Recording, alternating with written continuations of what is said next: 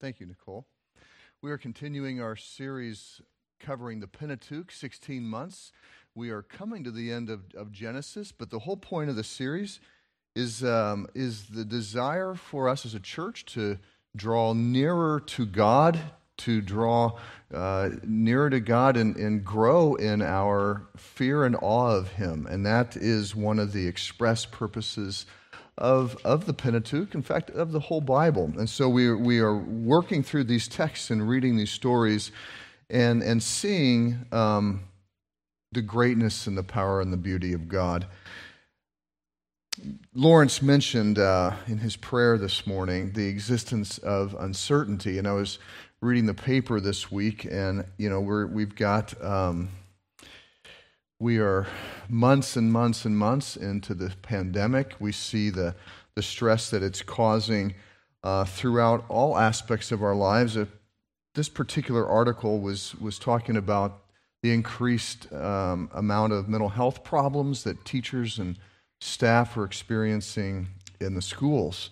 And we know this is happening, you know, it, it really across the board everywhere, especially in, in hospitals and clinics. There's a lot of pressure. But this, this teacher, said this. She says, You know, we're living in a time when there's more anxiety and stress because of the sheer uncertainty of so much in their lives. People's emotional thresholds are at their limit. And we all know, we all, we all feel it, we all see it. The, the uncertainty about the future, especially right now in the midst of, you know, Friday, a new variant seems to be just as transmissible or more transmissible as the Delta variant that's emerging in South Africa. So, once again, we're starting to see you know, travel restrictions and all these kinds of things. The stock market had its worst day uh, of the year on Friday, um, and it's just a challenge. So, this uncertainty that we live in creates a lot of anxiety and stress. And we wonder, and, and it's not just right now, but all of us at every time of our lives, I would imagine, um, have some aspect of our life, some relationship, some family member, some, some struggle that we're going through that introduces a lot of uncertainty. And we wonder when it's going to go away. We wonder when good is going to overcome. We wonder when our, our loved one is going to change. We wonder when our fortunes are going to change. We, we wonder when the financial struggles that we're in are going to change. We wonder when we're going to get out of this pressures of the, of the pandemic. And we know what happens when the stress and anxiety becomes too much. We start to engage in uh, self destructive behaviors. We start engaging in behaviors that hurt other people. Um, and then more problems emerge because of self destructive behaviors and hurting of other people, and existing problems become bigger. Uh, a few weeks ago, um, just this has been a stress. Again, this has been a stressful year for all of us in a lot of ways, and uh, a variety of things were contributing to stress and anxiety, and worry and concern about the future in, in my own life. And uh, over the period of a couple weeks, um, I was particularly critical to, to my colleagues, Lawrence and Deirdre. And after a couple weeks of it, Lawrence called me up. He says, George, you going to be in the office today? I said, Yeah, I should be there most of the day. And so he said, we, we need to talk. So he shows up and he says, George, man, you've just been critical. And I, I go, You know, you're right. And, and it wasn't as if and sometimes the challenge, you know, we know. And I knew that I was in a season of experiencing anxiety and stress. And, um, and we had talked about these things. Um, but it, it's, it's helpful to have somebody else call you out. It, it deepens the reality that, hey, this is affecting me. This is affecting me. Um, and, and this is a consistent challenge that we see throughout all of Scripture. I mean, we've, we've, we, we, we've, we've observed the promises that God has made to all of humanity, that he, the promises that He gave to, to man and woman in the garden. They're going to have a, a, child. That child will bring life back to all creation and conquer the forces of evil and darkness. And then the promises unfold into this family of Abraham and Isaac and Jacob. But there hasn't been a single character or family that, that hasn't been in some pretty substantial trial and trouble. Trial and trouble that they bring upon themselves, trial and trouble that others bring upon them. And so it, it's a consistent concern that even though these people have the promises of God, and God has promised to prosper them, God has promised to bless them. God has promised to protect them.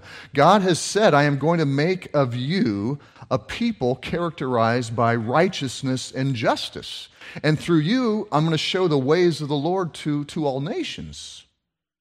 And so, even with those great promises, the people still struggle, just as we still struggle with the great promises that God has given us. And so we see even in these characters with these great promises, and God is talking directly to them, their uncertainty grows, their anxiety and stress and pain grows. But we also see God's promises work out in, in crazy ways sometimes, and ways that, you know, in, in each of the stories, in terms of how God's promises work out, they work out in ways that, that seem very unlikely to us. And that's, that's the case here as well with the story of Joseph. Now, this is one of my favorite sections. I mean, I said that last week. I, I, love the book of Genesis. The stories are incredible because of the surprises that the stories hold in what they reveal about God and what they re- reveal about people. But this, this story of, of, of the generations of Jacob. And so that's how the heading starts out, the beginning of chapter 37 here. It's really the story of Joseph. It's a very familiar story to us. Even in pop culture, we've got, we've got movies, we've got musicals, we've got miniseries, we've got animated features that center around this story of Joseph. And so the next three weeks, we're going to be on this story. I've preached this entire section in one sermon once, and it was over 70 minutes. So I thought I'd break it up. And breaking it up, breaking it up actually um, creates some dynamics that help us put ourselves in the lives of the characters a little bit better. You know, we read it, even if, you know, we read these 14 chapters, it may take us, even if it took us an hour. Well, it's covering many, many years in the lives of these people. And so we're going to take some time working through these 14 chapters over the next three weeks. The first two chapters introduce us to the main characters.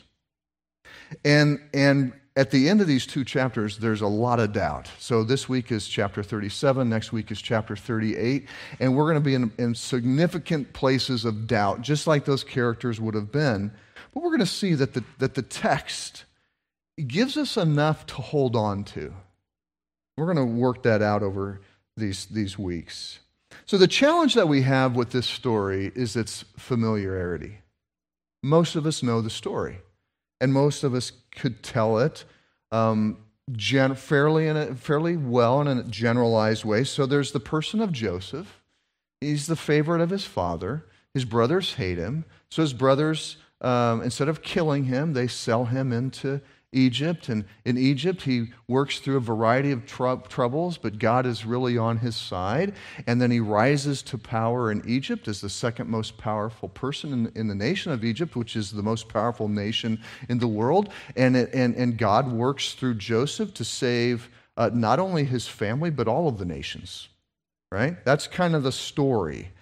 Um, but generally, the musicals, the animated features, the, the movies, don't actually concern themselves with the primary concern of the text.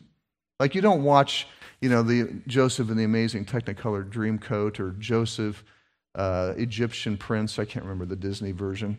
And you're not, you know, at the end of the movie, you're not asking, well, you know, what about the offspring promised to man and woman in chapter three of Genesis, which is the central concern of the text? You know, None of these stories is asking that question. Or what happened to this, this family that was supposed to become a nation characterized by righteousness and justice? You're not asking that question. And so everybody loves the story of the underdog boy who overcame great obstacles with the hand of God and then saves everything, literally saves the world. I mean, everybody likes that story. But it's not really the story. Even in today's reading, and the reason why I wanted Nicole to read the whole thing is there's some facts about the events that betray the general understanding and that throw a twist into it that, that, that messes up our popular understanding. And it directs us to God in a more substantial way, which is the goal of the series. It's the goal of the scriptures. So the main characters are introduced here in chapter 37. There's Jacob, who's obviously the son of Isaac, and we looked at, at really the, his formation last week. And so he has these 12 sons and one daughter and four wives, and he's, he, is, he is living in the area that was um, inhabited by his, by his father, Isaac. So he's just living there. That's how the text starts out. And then it mentions the young man who's 17 years old, Joseph. And then there's Reuben who speaks up. Reuben's the oldest. Joseph is the favorite. He's the, he's the son, first son of his favorite wife. Remember, he had four wives. So uh, Rachel gave birth to, to Joseph and then to Benjamin, um, but is favored by Jacob. Reuben's the firstborn of the first wife.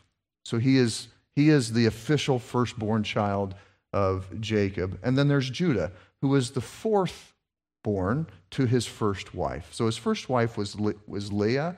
She's not the loved wife, but she's the real wife because she was the first wife he married. And so she had four sons. The first one was Reuben, the fourth one was Judah. So those are the main characters. Those are the only ones that speak in this in this first chapter. So Joseph is favored by his dad. He's most likely to be the successor. And so the, the brothers see that he's the favorite. Jacob affirms that he's the favorite by giving them this coat. Now, the coat just men- the, the text just mentions that it's a coat of many colors, but the, scholars believe that, that the giving of that coat would have represented Jacob's official um, disposition towards Joseph as being the successor. So it was a way of, of Jacob saying, He's my favorite, and he's the one that's going to get the blessing. I mean, that's the big deal throughout the book of Genesis, right? The blessing. Because the blessing is, is, is, the, is the carrier of the promise. The carrier of the promise of the, of the offspring who's going to come and wipe out evil and bring life to all creation. And so, Jacob's favoritism towards Joseph um, stokes this fire of hatred and jealousy in the other 11 brothers. And Joseph doesn't really do much to alleviate that. He tells on his brothers, so they're all out working together in the fields, shepherding sheep. And something happens, and Joseph tells on his brothers. Now, we don't know, the text doesn't give us any indication of whether or not they actually did something wrong. Did Jacob ask Joseph to, you know, I, I, we don't know. We just know that Joseph told on his brothers. And then he has these dreams that exalts him and, and puts his brothers in a place where they are worshiping and honoring and bowing down to him.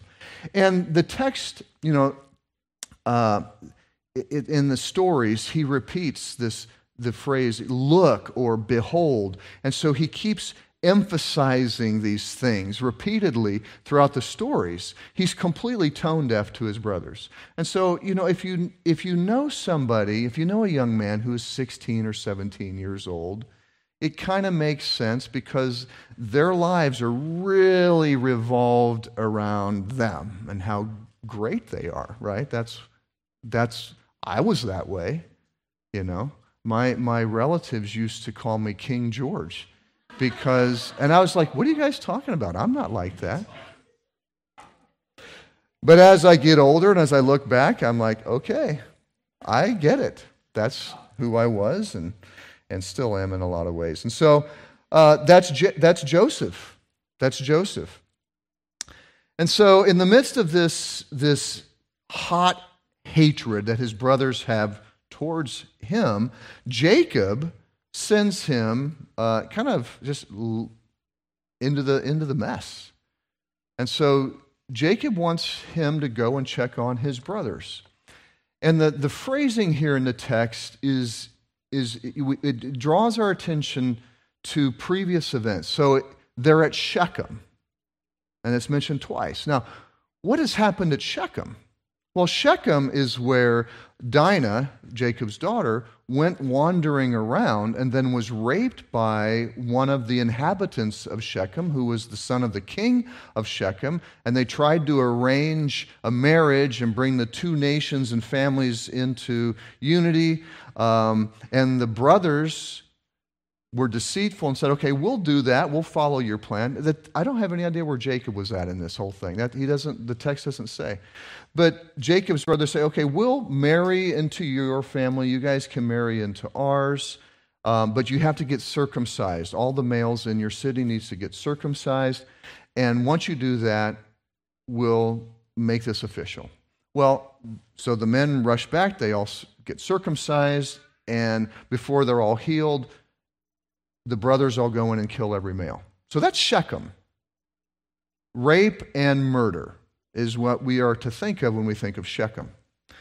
And when Jacob calls upon his son, Joseph, Joseph says, Here I am. It's the exact same response that, that Isaac gave to Abraham when Abraham said, Hey, let's go sacrifice at Mount Moriah.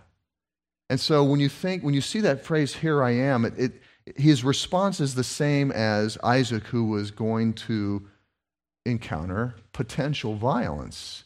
And so the reader is reading this and they're thinking, this, this, this doesn't seem like this is going to be good. Now, it doesn't tell us what's in Jacob's mind, but did, did Jacob realize, and maybe was Jacob pressing, how is Joseph going to work out this challenge with his brothers? So he sends him.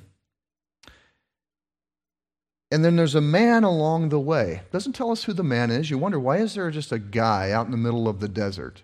But then you think of what about the man that came and wrestled with Jacob? Is this some sort of a divine man that's guiding Joseph to his brothers? Who knows? Well, the brothers are not able, the text says the brothers, I mean, the, the, the word hate is repeated many, many times in those first few paragraphs.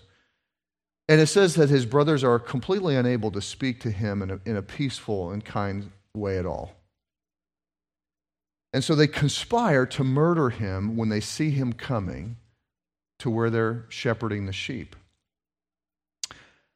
And so they have a conspiracy. Now, Reuben wants to save Joseph. Reuben's the firstborn. Now, Reuben has gotten himself into trouble with his dad because he slept with his dad's second wife, the servant of his first wife.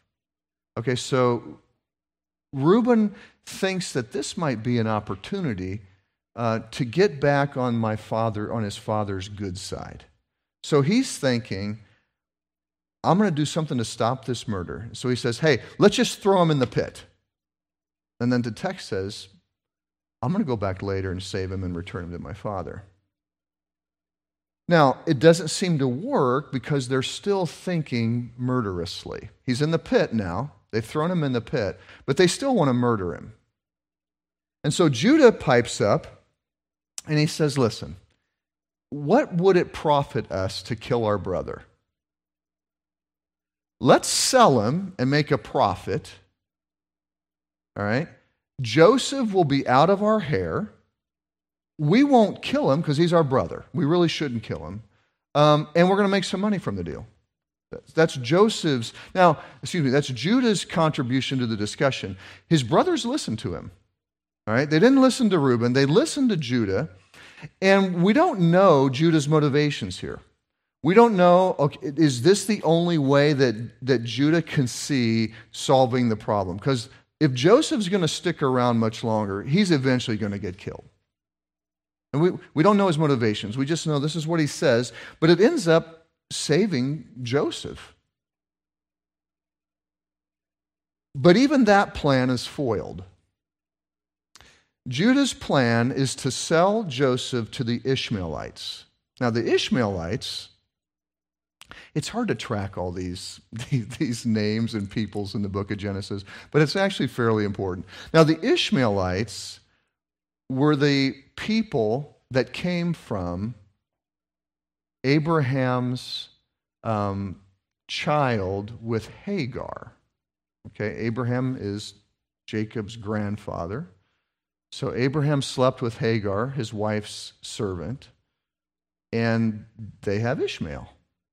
God doesn't want to bless the world through Ishmael. He wants to bless the world through Isaac and Sarah, not Ishmael and Hagar.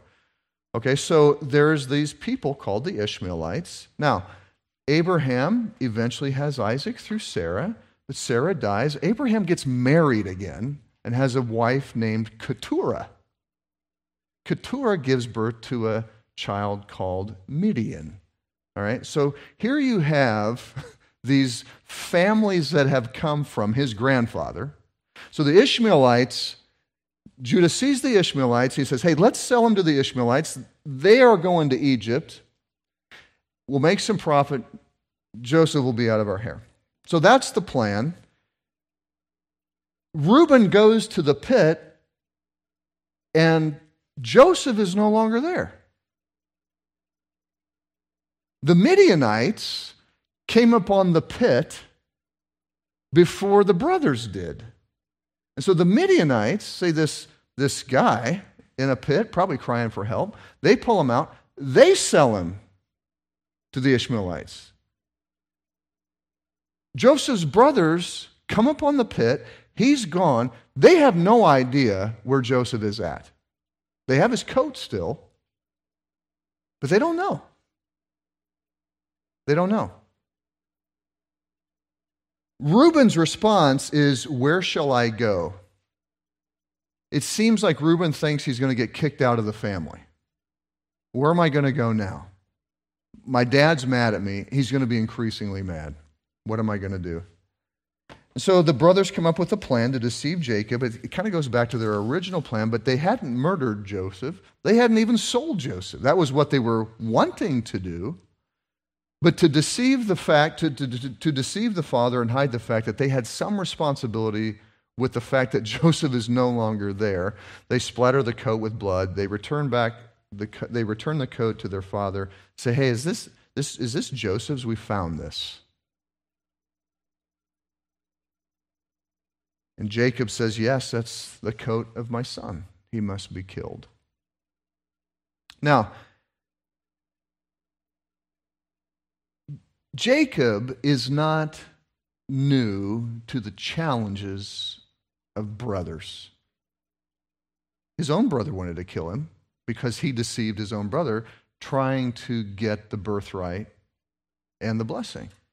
So this, this concern around who's going to be first, who's going to have the blessing, who's going to, who's going to have the responsibility of the family, that's a, a, a huge priority.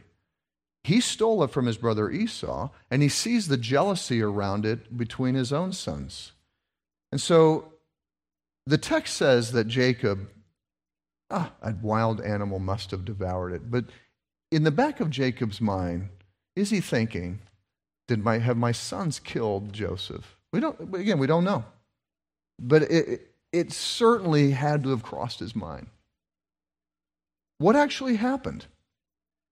See, that's the, that's the question that, because then the last, the last line says the Midianites sold him in Egypt. Well, I thought the text just said that the Midianites sold him to the Ishmaelites, who then sold him.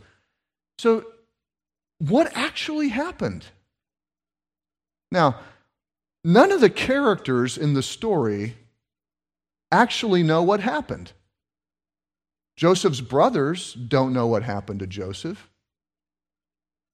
Jacob, the main character, doesn't know what happened to his son. He has a, he has a story that's been told him, but he doesn't really know what happened to Joseph.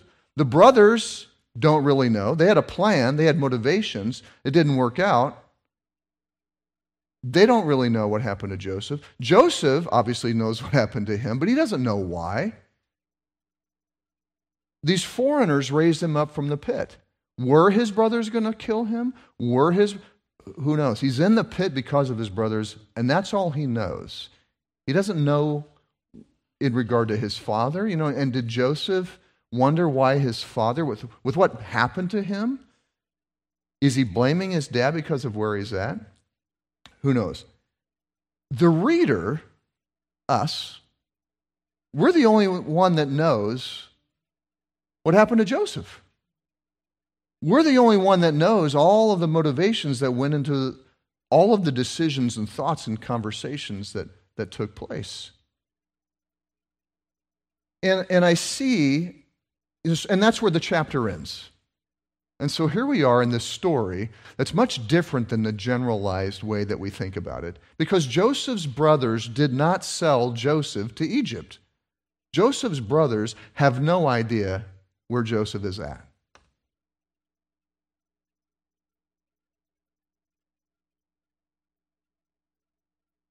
So the text, that chapter stops there. And then the next chapter goes into Judah's life. So it kind of keeps us hanging. It's like, you know, we watch, we, we binge watch all this TV now that we can binge watch, but it used to be that things were released weekly and you'd have to wait till the next week to finish the series, right? Or to get to the next part of the story. And that's kind of like where we're at now. We, have come to 37, and the end of 37. We can go keep reading, but I think it's helpful to stop because we are very similar to the characters in this story. We do a lot of things that are not good. We have a lot of motivations and say a lot of things and do a lot of things that bring harm upon ourselves.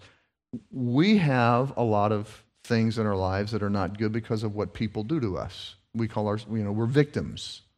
It's just reality. We talked about that last week more extensively. We are like the major characters in this story. There are things going on that we all don't see. And these things, the things that we do see and the things that we are not certain of, cause us a lot of stress, a lot of anxiety, a lot of mental health problems. Now, we know Joseph is alive, but we only know that because the text has told us. The brothers and Jacob don't know that. We know that Reuben and Judah seemed like they tried to save him. We know because we know the story that generally, yeah, Joseph's alive. He's going to he's to rise to power and he's going to save the world. We, we, we know the end of that story. And we know that God's promises will come to fruition. But we don't have the same perspective into our own lives. If we're, if we're characters in the story, right? Well, who who are the ones reading? we're, not, we're not readers of our story. We don't have a narrator that's painting the broader picture and setting contexts. we're not readers of our own story, we're the characters in our story. And we don't know how things are going to work out, which is what causes the problems and anxieties and the pressures within us. The uncertainty, the uncertainty that the, that the school administrator said there's so much uncertainty that the stress and anxiety levels are just off the charts. It's the uncertainty that creates so much challenges for us. The uncertainty about how things are going to work out for us, how things are going to work out for our kids, uncertainty about how, how things in the past are going to affect our, our present and our future. And we're not unlike the characters either, because God has made promises to them, but God has also made promises to us. If you just start thinking about all of the promises that God has made to those who believe in him and those who, who follow him? Our trials are actually good things that we are to consider pure joy because of the good that it's going to do in our lives. All right, that is a repeated theme throughout Scripture, beginning with the oldest book of the Bible, Job, all right, all the way through the New Testament. Trials will work out for our good. Another promise God will work all things out for our good, so we should be more than conquerors in all of the trials and challenges that overcome our lives because we know that God is going to work all things out for our good. That is the promise. We know that God has reconciled all things in heaven and on earth through, the, through his Son, through the blood of the cross, so that, that the wrath of God is no longer being extended to us as his people who have entered into that reconciliation through faith. And that God is working through the blood of Jesus Christ for all things past, all things future, all things on earth, all things in heaven. All things have been reconciled through Christ, if, and, and we can experience it if only we can see the redemption in the work that God is doing. The scriptures say that happiness, which is quite the opposite of anxiety and depression and loneliness, all these things, these mental health challenges that we face, happiness and prosperity is for those who seek Him. The text makes a promise that God will complete the good work that He started in us. Philippians chapter 1. That Jesus repeatedly says God will provide everything that we need food, clothing, shelter. Jesus says, Don't worry about these things. The Gentiles worry about these things. You don't need to worry about these things. You have a Father in heaven who, who knows you and cares for you. But yet, we're like the characters. We're like the characters. If we're honest with ourselves, it's hard to hold on to those promises in the midst of our pain and in the midst of our suffering, in the midst of the uncertainty, because we're not certain. We're just characters that don't see the whole picture. So, what are we to do? What struck me in this, in, in this chapter was that was the last verse. But Joseph was sold into the house of Potiphar in Egypt.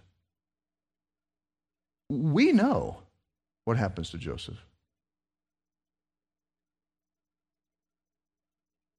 And it made me think, I said, you know, we need to not just be characters of our own lives, but we need to become readers of our lives. so, what do I mean by that?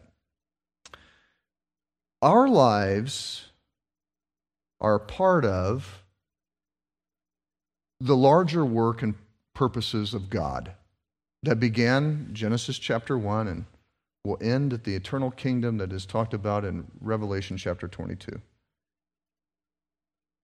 Our lives are, we, we are characters in that bigger story. We are characters in that bigger story. And, it, and it's a story that God is writing.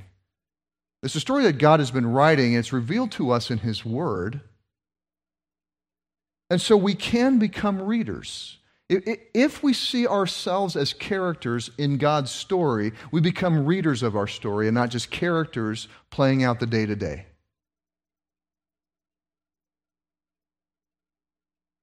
The author of the story is telling us how to interpret and understand what's going on in the lives of these characters. And that author of the story is, is is God. It's God.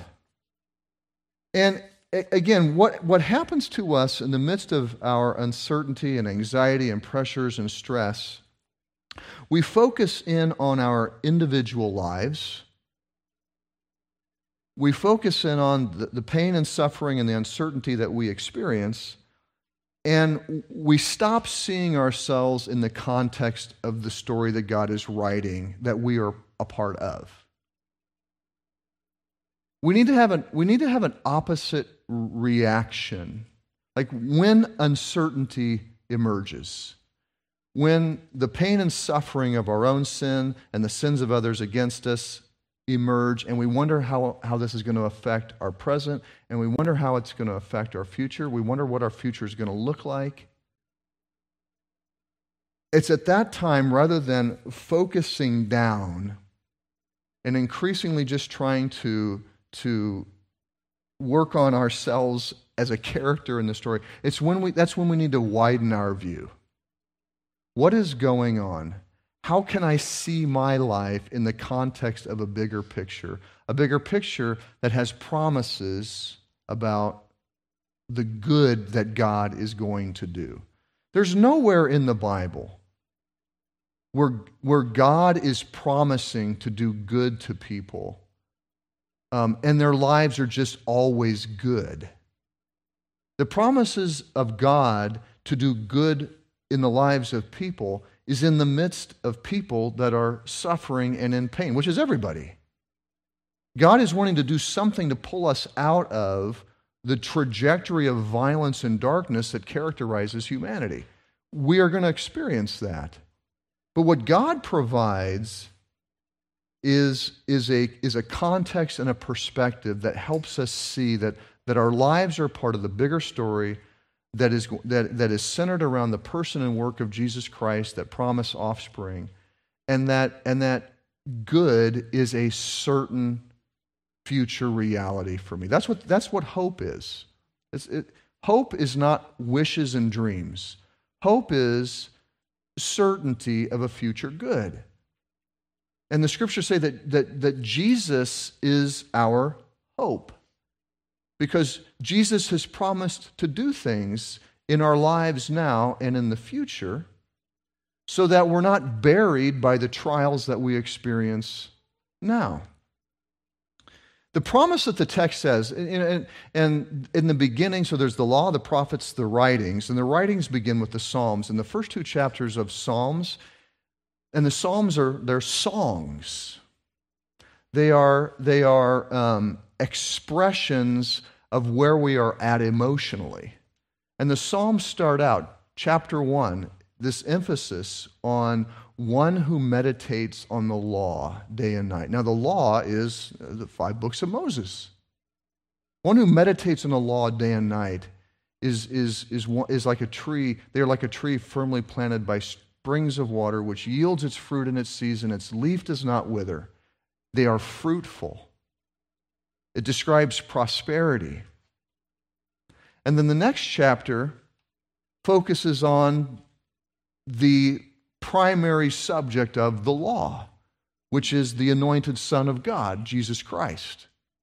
And so if you live your life meditating on the law, which is God's broader story, if you live your life meditating on the law, you're going to come to see more and more that person of the anointed king as the king of all nations and as the king of your life, the one who sets your story, our story, into a broader context. One that's going to end with Jesus Christ reigning over all things in this, in this world, in heaven and on earth. And so the, the, the author of the Psalms is not just telling us, he's not just telling us to read our Bibles. I'm not just telling us to read our Bibles. What I'm saying is a, a, a drawing near to knowing God and his promises, which are revealed in his word, helps us to be read great better readers not only of the text but of our lives we can read our lives. So when we, when we see the challenges that we go through, and you know, we, in, in the text, we see these little verses that kind of it gives us a picture into the broader things that God is doing. When we are meditating on the law of God, we see our lives in the broader picture, and we can have an understanding about what God is doing. And if we continue to remind ourselves that, we don't get stuck We don't get stuck like Jacob. I'm going to live the rest of my life in depression crying for my son. Because that's not what happens to Jacob. We know that. But Jacob doesn't know that yet. But we can start to see ourselves, you know what? Things looked really bad in Jacob's life right here. But it didn't turn out, it didn't end up that way. It didn't turn out that way in the end. Things are looking really bad for Joseph's life right here. But it didn't turn out that way in the end. You go down the line. And we can see into our own lives when we're in the midst of uncertainty and depression and anxiety and worry and all these things that Jesus tells us not to, to engage in. In the midst of all that, we can say, you know what? My life is really looking like X, Y, or Z. I see these people in the scriptures. But God has made promises, and it seems like He works in such a way to where I know this isn't where it's going to end up at. And that gives us hope. Hope to, hope to press on, hope to keep reading. And the scriptures tell us then that in that process, the Holy Spirit energizes us and transforms our emotions.